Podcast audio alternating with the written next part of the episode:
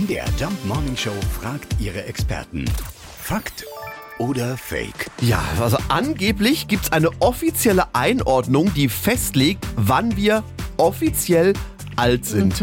Ja, unser frischer, junger Mediziner Dr. Christoph Specht weiß, ob das stimmt. Tja, es gibt, glaube ich, kaum einen Bereich, bei dem es so viele verschiedene Definitionen gibt wie beim menschlichen Alter. Tatsächlich, die WHO hat eine Einteilung mal vorgeschlagen zwischen 60 und 65, Übergang zum Alter. Dann gibt es eben die jungen Alten, die sind im Bereich zwischen 60 und 74 Jahren. Die Betagten und Hochbetagten, das beginnt so bei 75 Jahren, geht dann bis 89 und die Höchstbetagten, das sind dann die wirklich Alten von 90 bis 99. Und wenn Sie langlebig werden wollen, dann müssen Sie schon 100 Jahre erreichen. Aber wie gesagt, das ist nur eine Einteilung. In der Biologie zum Beispiel sagt man gerne, dass man alt ist, wenn die Hälfte der zur gleichen Zeit Geborenen schon verstorben sind. Letztendlich gilt gerade was das Alter angeht der alte Spruch, man ist so alt, wie man sich fühlt. Also, es gibt zwar Tabellen, die festlegen, wann wir alt sind, aber das ist alles nicht so richtig